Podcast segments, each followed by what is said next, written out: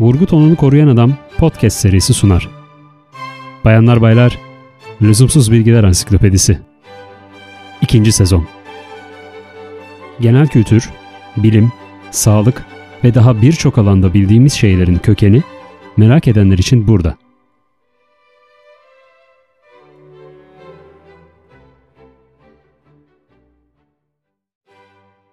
Kurşun kalemlerin çoğu neden altıgen şeklindedir? Esasında en kolay üretim biçimi kare kesitli kurşun kalemlerdir ama yazarken elde tutulması pek kolay değildir. Yuvarlak kalemlerin elde tutulması kolaydır ama üretimi pahalıdır. Altıgen kesitli kalemler ise tam bir orta yoldur. Yuvarlak kesitli kalemler kadar kullanılması kolay ve üretimi daha ucuzdur. 8 adet yuvarlak kurşun kalem için harcanan ağaçtan 9 adet altıgen kesitli kalem yapılabilir ve üretim safhası da biraz daha kısadır. Günümüz şartları ve teknolojisiyle birlikte bu sayı da artmıştır.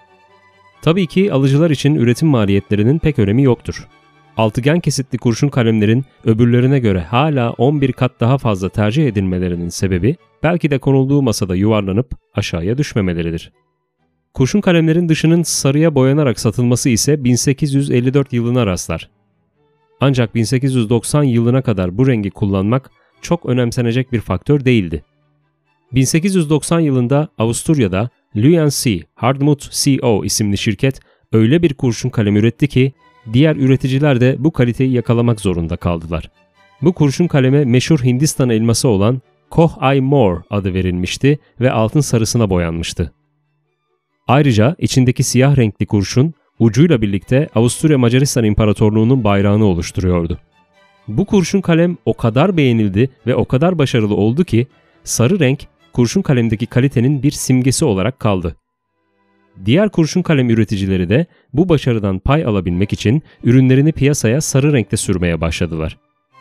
Bugün piyasada farklı renklerde çok çeşitli kurşun kalemler görmek mümkün fakat sarı renkli kurşun kalemler hala popülerdir ve satılmaya devam etmektedir.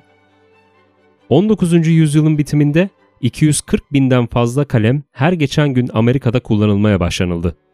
Kalemler için en çok kullanılan ağaç kızıl sedirdi. Kızıl sedir aromatikti ve kesildiğinde kıymık oluşturmuyordu.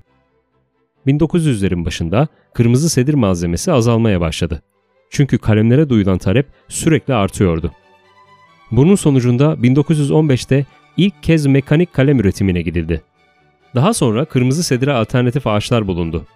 Dünya çapında her yıl 14 milyonun üzerinde kalem üretilmektedir. Kurşun kalemlerin içinde kesinlikle kurşun yoktur.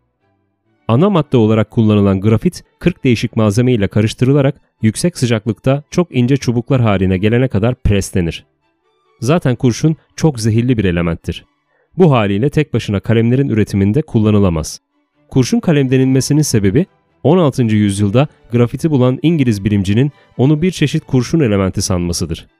Ancak 200 yıl sonra grafitin bir çeşit karbon olduğu anlaşıldı.